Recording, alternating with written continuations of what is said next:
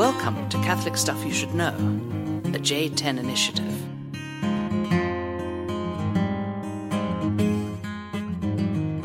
Hey, welcome to the podcast. I'm trying to work on my uh, intro because Joe always critiques it, so good to have you on the podcast. Welcome. This is uh, Joe and John. We're well caffeinated. Well caffeinated, well tobaccoed. A, well tobacco. I noticed there's another drink behind you. That looks like a Blue Moon. Um, yeah, I think this I, this bottle beer? of Blue Moon has been sitting in this studio maybe, what, for like nine months now? I think it's been about nine. Is it? Since is I went to seminary three years ago, I think it's been in here. So I'm not judging you. I'm just I'm just saying. It's I'm unopened. Not, I'm not saying. I'm just saying, as Gail Hammerschmidt would, would say. So. That's right. Hey, uh, so you're getting ordained soon, man. I am. John I am. Nepple will be Deacon John yep, uh, yep. in... Well, by the time this is published, it will be just the following Saturday. So this Saturday, John, you're getting ordained. Uh, it's it's crazy. How even, are you feeling? I'm feeling good. To hear you even say that, though, it's just so surreal. I think that's the, the experience. It's nine years. This is my ninth year in seminary. Nine years. Yeah, it. Uh, it's since usually, you were fifteen years since old. Since I was, yeah, right. The uh, um, you know, people always say, um, "Gosh, it's all these years. You must be so ready," and you do feel ready, but also you, you're never really ready to receive uh, to receive orders. So I know, and this is like I mean I was telling John this morning. This is the the people make obviously make a big deal about the priest ordination, but the deacon ordination is the real. That's where you really make the commitment. I mean, this is really the equivalent of laying down your life. I mean, when you hit the deacon diaconate, I mean, you're making the promises of celibacy. That's you're right. making a promise of praying the hours, right. liturgy the hours, yep. five hours a day. Yep. I mean, this is a yeah, this point is of a, return. A know? real step. This is uh, yeah. I'm taking on the clerical state here, and uh, it, it it's uh, very ex- it's very exciting. I'm, I'm thrilled, I'm, but I, I have no idea. Like we were joking yesterday, I was like, "Oh crap, I got to learn the mass parts for the, you know what I mean? You know these things, but you're like, wait a second, I'm going to be baptizing children. I gotta I gotta get my act together." But we've been studying this stuff for years, so you actually do know it. But it's just it's crazy. That'd it's be becoming awesome. very real.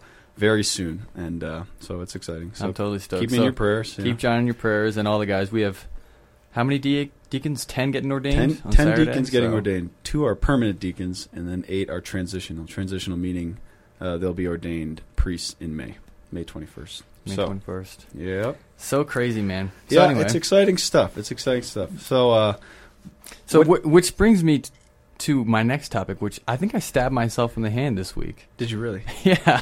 So I I, I, I went to Walmart. Actually, that's totally an awful awful segue there. I thought it was a stigmata, but I guess it was No, just, well, okay. It's a little off-center. I don't know if I told... Did I tell you about this? No.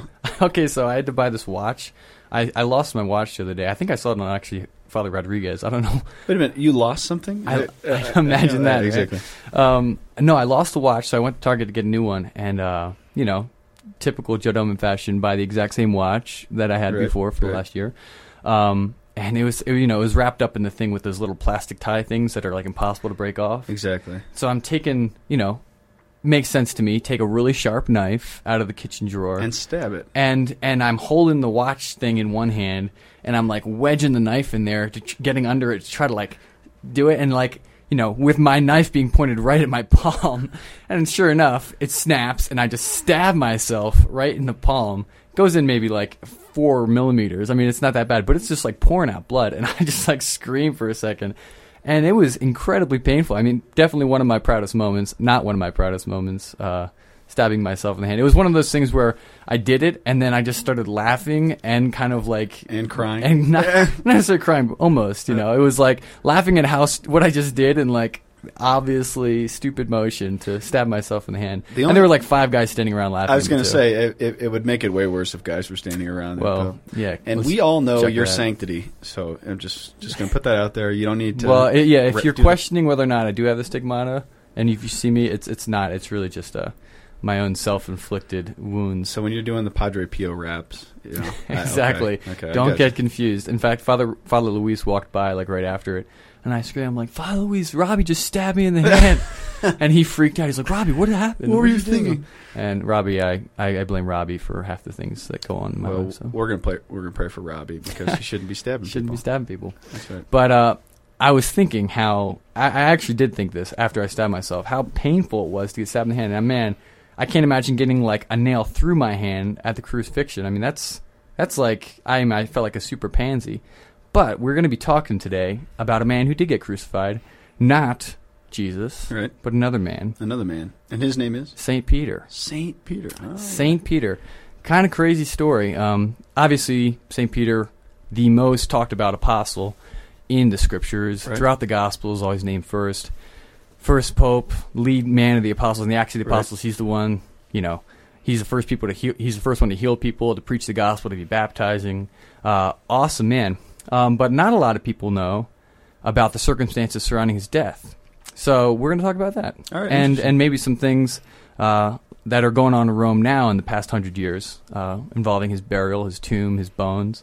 Really crazy stuff. That so, sounds good. One quick thing about Saint Peter, just because um, I know you're studying Greek and I always got to tie in the Greek, but the New Testament, a lot of times in English we have the same you, plural, like you all, and you. Right. It, it says the singular. It's the same thing. But a lot of times in the, in especially in the Gospel of John, you have when he's speaking to the apostles, he'll speak you plural, and then he'll speak you Peter singular. But we don't catch it in the English. But it's actually nice. So, when when does he say that? Well, that is a good question. I have no idea off the top of my head, but I could uh, find some. Uh, Isn't it some one scripture. Of the things with like um, uh, not upon the rock? Uh, no, the one where he's like, "I will pray for you that your faith will not fail." That's the that's the popular one. I think that's like John seventeen, eight, Luke twenty, something like ah, that. Catholics. Maybe we'll do a podcast on that and that'd figure that out. That'd be a good podcast. Yeah, that would on be a good podcast. Plural and the s- singular uses of "you" in the Greek New Testament. No, Sue, is it Sue? Sue? Yeah, there you go. Sue. There you go. This is my, my three three weeks of Greek. And I know how to say you. Uh, we're impressed. And Your Holiness, because I can see your hands are stigmata. Bleeding here next to your blue moon. There. Exactly. All right, so t- Saint Peter. Saint Peter. Um, so what was going on with Saint Peter after the Acts of the Apostles? What we know about Peter is that uh, he was at the Council of Jerusalem. That's in the Scriptures, okay. in the Acts. Um, but eventually, we know that he went to Rome, uh, and he finished his life in Rome. He preached the gospel there with, with the church there for a number of years before he was martyred. Right. Uh, martyred during the persecutions of Nero, I believe. Yep. Um, and along with Saint Paul. And we know this, I think Origen wrote about this and mentions how Paul and Peter were in Rome, martyred in Rome, and there was a big persecution in Rome under Nero. Um, and Origen actually also said that he was crucified, which is really cool, which is interesting too, because in the Gospel, um, in John, at the end of the Gospel of John, where Jesus and Peter are talking about, you know, Peter, do you love me? Yes, right. Lord, you know I love you. And at the end of that little piece, he says, you know, when you were young, you used to go where you wanted to go, and um, but when you're older, uh, you will be taken to where you do not want to go, and your your hands will be stretched out. And right. that phrase, hands will be stretched out, is actually, and John says at the end of that, uh, this was to signify the way in which Peter was to glor- be glorified, or right. to glorify God, or something like that, the way, to, way in which he was going to die. So really cool stuff, yeah. how um, it's kind of implicitly in the Scriptures, um, but then the tradition supports that. Uh, so it's kind of like gives them more credibility to the, the traditions of the church from the church fathers and what they were talking about, and Um, and there's, there's going to be a lot of that when we talk about this today. Uh, so he was crucified in Rome. And one of the things the tradition has as well, you might have seen there's this picture of Peter getting crucified, and he's getting crucified upside down. Right. Because he said, um, I think Eusebius talks about this, how he did not want to be crucified in the, he wasn't worthy to be died as our Lord died. So he asked to be put upside down, which is crazy. And so they said that, you know, he died there, um, and when they took him down, they chopped his feet off and buried him somewhere. We don't know where. Traditionally, um, tradition has had it that he was crucified at the same place where Saint Peter's in Rome is, and that obelisk in the center of Saint Peter's Square, which right. is that, I don't know what you, it's like an Egyptian pillar in the center of the square. If you've ever seen a picture of the Vatican and right. Saint Peter's Square, you'll see this big, just plain-looking, uh, pointy statue structure thing in the center of the square. That obelisk was actually there. Um, is, is traced back, came from Egypt, was brought over by one of the Roman emperors, and was there when Peter was crucified. So he might have actually been, that would have been one of the last things he looked at before he died, which is and crazy. This is even interesting, too. I heard that, uh, I read this somewhere, that when Jesus, you know, when they go into exile, that brief exile into, into Egypt, he may have seen that obelisk as a child. That is crazy. I think it was Augustus, Augustus Caesar, ooh, I better not be quoted on that, who brought it back to Rome and put it in the center of, well, you're going to talk about this, the circus. So wild. Yeah, exactly. So what is now Saint Peter's Square, the obelisk in the center is there. Peter crucified there, and uh, tradition has it is that he was buried close by there, which was the tradition for the Christians as well, right. uh, in uh, taking after the manner of our Lord, who was crucified on Calvary and at the Holy Sepulchre. You know, he's buried just like within a hundred, a few hundred feet away. Right, right. Um, so this was a typical thing as well. And... Uh, And you know, I think in the third century, Constantine uh, was the emperor, built a uh, built a basilica there, uh, which is known as Old Saint Peter's, over the traditional site of his burial. Right. Uh, and then that was leveled in, I think, the fifteenth century or the sixteenth century, um, where we built what is now Saint Peter's Basilica over that. So we don't really, I mean, Saint Peter's has been there, um, and tradition has it that, you know, Peter's buried somewhere underneath there. But it's not like we had, like, you know, they, here are his bones right here, we have his bones. Um, and, you know, that, that's kind of, when they built Saint Peter's, it was just kind of the tradition or a tradition of the church. Um, until the nineteen forties, something crazy happened. So, have you heard this stuff before, right? Uh, I've heard some of it, yeah. You look like you're thinking really hard. I am. Well, here's what I'm thinking. It's like um, the tradition tells us that Constantine built the the, the altar over the top of uh, of where the, the, the bones of Peter were buried. Right. And I was just thinking, you know, that's that's the fourth century. So that's that's a long time ago that w- this evidence goes back. Because a lot of, I mean, there could be just like skepticism out of it. I mean, we're mm-hmm. modern, so we're like, oh, what do you mean, you know? Right, exactly. Like, are you, are you sure? I mean, that sounds really nice. Um, and there was five hills in Rome. Is that correct? Um, and I think Vatican, the Vatican Hill. Seven hills, something like that. that. Yeah. It's like you think we would know these things. Seven hills in Rome, and the Vatican Hill was the place, right? Right. Where was right outside of the circus where he would have been uh, crucified upside down and then buried on the hill. That's where the original basilica was made, right? Yeah, you okay. got it. Awesome stuff. Um, so, you know, we don't have we don't have a record of the bones or anything like that until nineteen forties. So what happened in the nineteen forties? Pius the eleventh's pope, okay, uh, and he dies, and he's from Milan. And people in Milan, I've never been there, but apparently they like to build big sarcophaguses because they built this guy like a honkin' sarcophagus. For Pius the eleventh. For Pius the eleventh. Honk, honkin' sar- honkin' sarcophagus. Huge tomb right. uh, for Pius the eleventh. So when Pius the twelfth became pope um, and was kind of, you know, overseeing, or he was the pope during the time when they were trying to um, bury him under the crypt where all the other popes, a lot of the other popes were buried under Saint Right. Peter's. Um, the sarcophagus would not fit down there. And so he said, well, you know what? We've been, we should probably renovate this place anyway, build a little chapel down there. That would be really cool to do. Um, now this so, is under the present. Under, yeah. So if you go to Saint Peter's, Peter's, on either side of Saint Peter's, there's little stairways going down right. under the church. Right. And you can take those stairways down. And under the under the high altar at Saint Peter's, there's a uh, there's a whole crypt down there where there's a bunch of – John Paul the second's buried down there now. There's a bunch of popes who are down there. And that Saint Peter's was built sixteenth century. Is that right? Uh sixteenth century, yeah, fifteen hundreds. Michelangelo, Bernini. Mm-hmm, they were all them. Bernini was the big guy who was there. Uh, beautiful. If you've never been to Saint Peter's, it's like it's like an airplane hangar. It's huge, it's but huge. So beautiful, magnificent.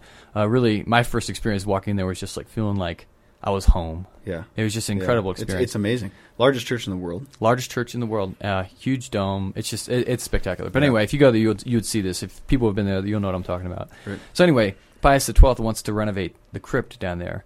But to do that, he uh, they decided they needed to lower the floor about three or four feet to fit the sarcophagus in there, but then also just to make it big enough and right. spacious enough that tourists can go down there and, and pilgrims can go down there to pray. And so they start this, you know, they start this little work. Not a huge deal. It's not like on the worldwide press or anything. But when they end up breaking through the foundation of Saint Peter's, of the basilica, and finding, uh, and they just found some stuff. They found some old tombs down there, and they expected that there was going to be bones down there. They they knew that, I mean, when they built Saint Peter's the original, or the in the sixteenth century, they had found a bunch of tombs as well and bones. Right, and, like, right. some of them were, like, pagan tombs. Uh, in fact, they found some, like, Flavius something, some pagan. I, I read it the other day and how it says it had some, like, prayer to, like, the gods and about, like, eating and drinking and being merry because tomorrow we die or something. Right, and so, right. like, the Pope, like, and this is in the sixteenth century, they threw his body in, not the body, the uh, tomb into the Tiber. like, oh, it was yeah. just, like, because there was this pagan this tomb pagan. Under Saint Peter's. So they found...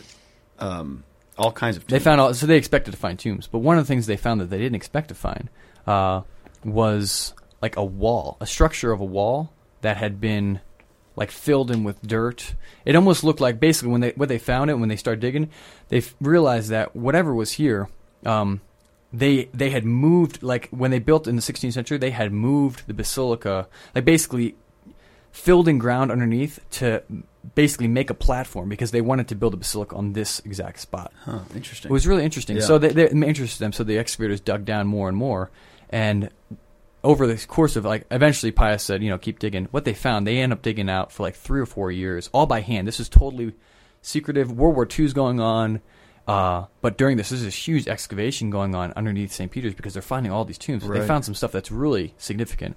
Um, so they have like three hundred feet of streets of tombs underneath Saint Whoa. Peter's that they found, all dug out by hand because they didn't want to use drills because they didn't want to to bring, you know, they wanted to be secretive.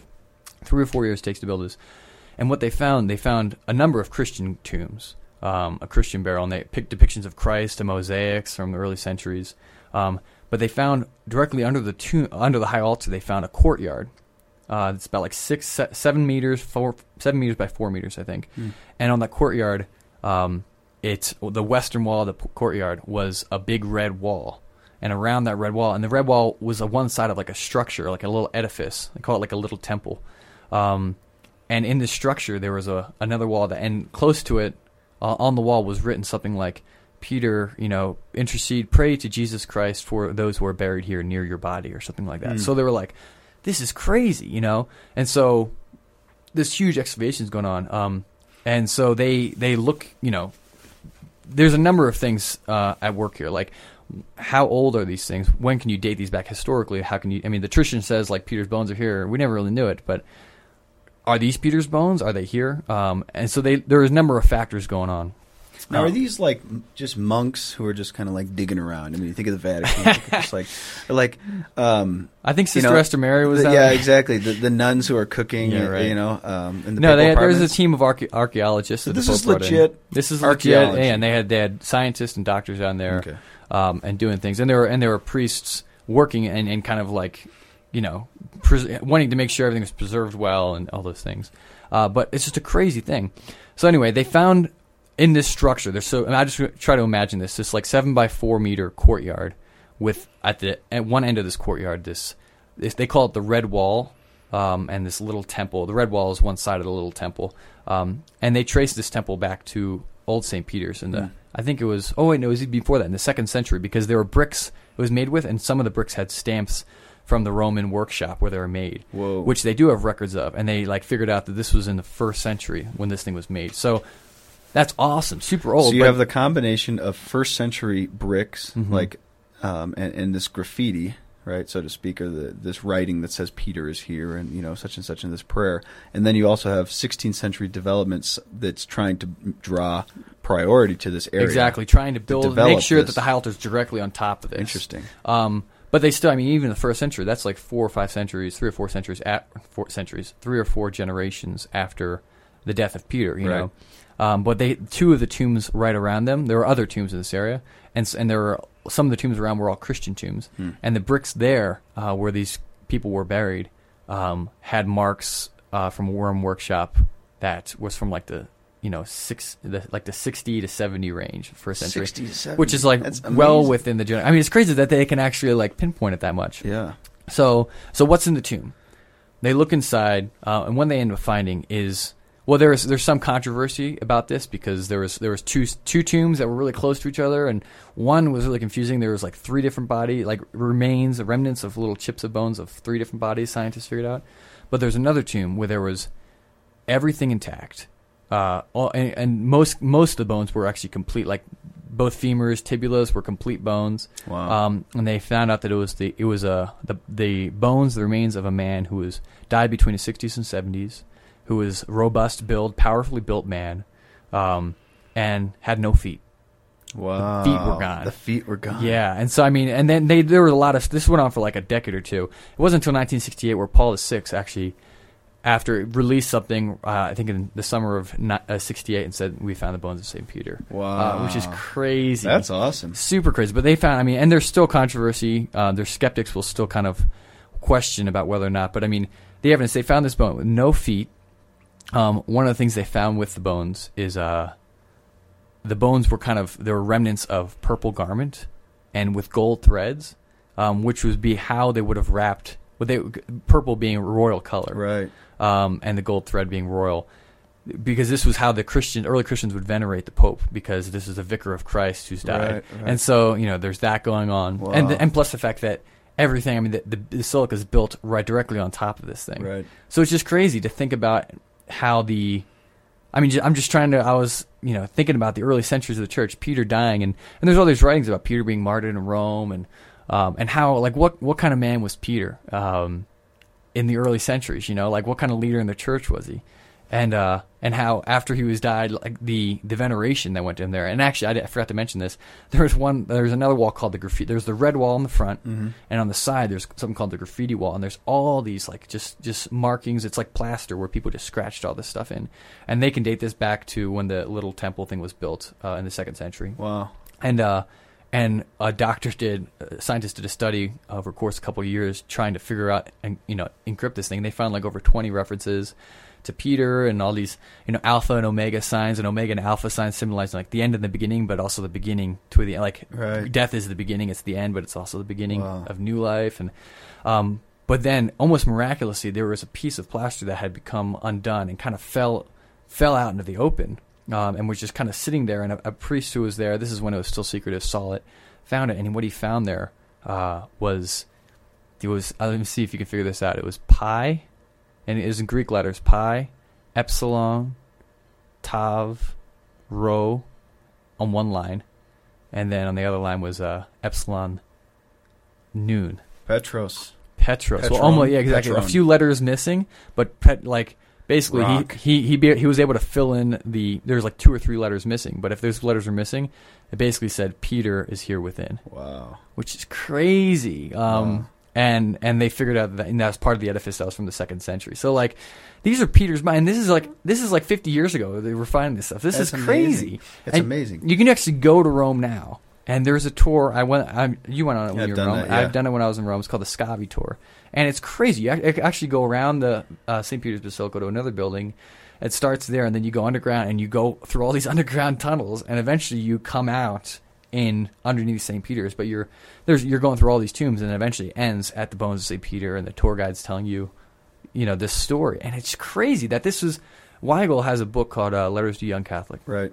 I haven't read in years, but I, he has a chapter on this, I remember. And one of the points he makes is that so beautiful that this is what. Why is this important? Why is this significant? Because so many times we read about Peter in the Bible, we read about Jesus in these stories. It's just, it's all this kind of stuff that's happening out there in Bible land. Like you know, Jesus was a good teacher. These yeah, are good yeah, stories yeah. that are going to help me to be a good person. But it's like, no, like these are the bones of a man who once was alive and lived two thousand years ago. But he lived this earth and walked this earth, and he knew another man.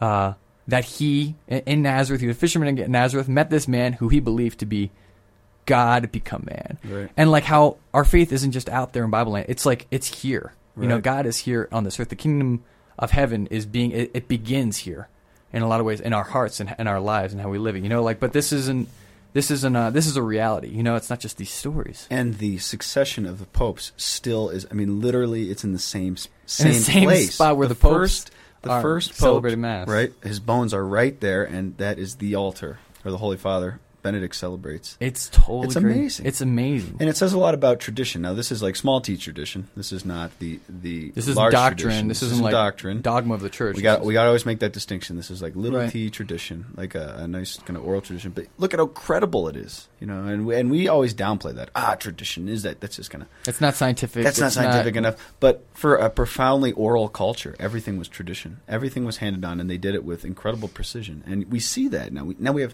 scientific evidence for that. It's so beautiful. Incredible. It's so beautiful. That's and great. So you can go to you can go to Rome now, the Scavi Tour.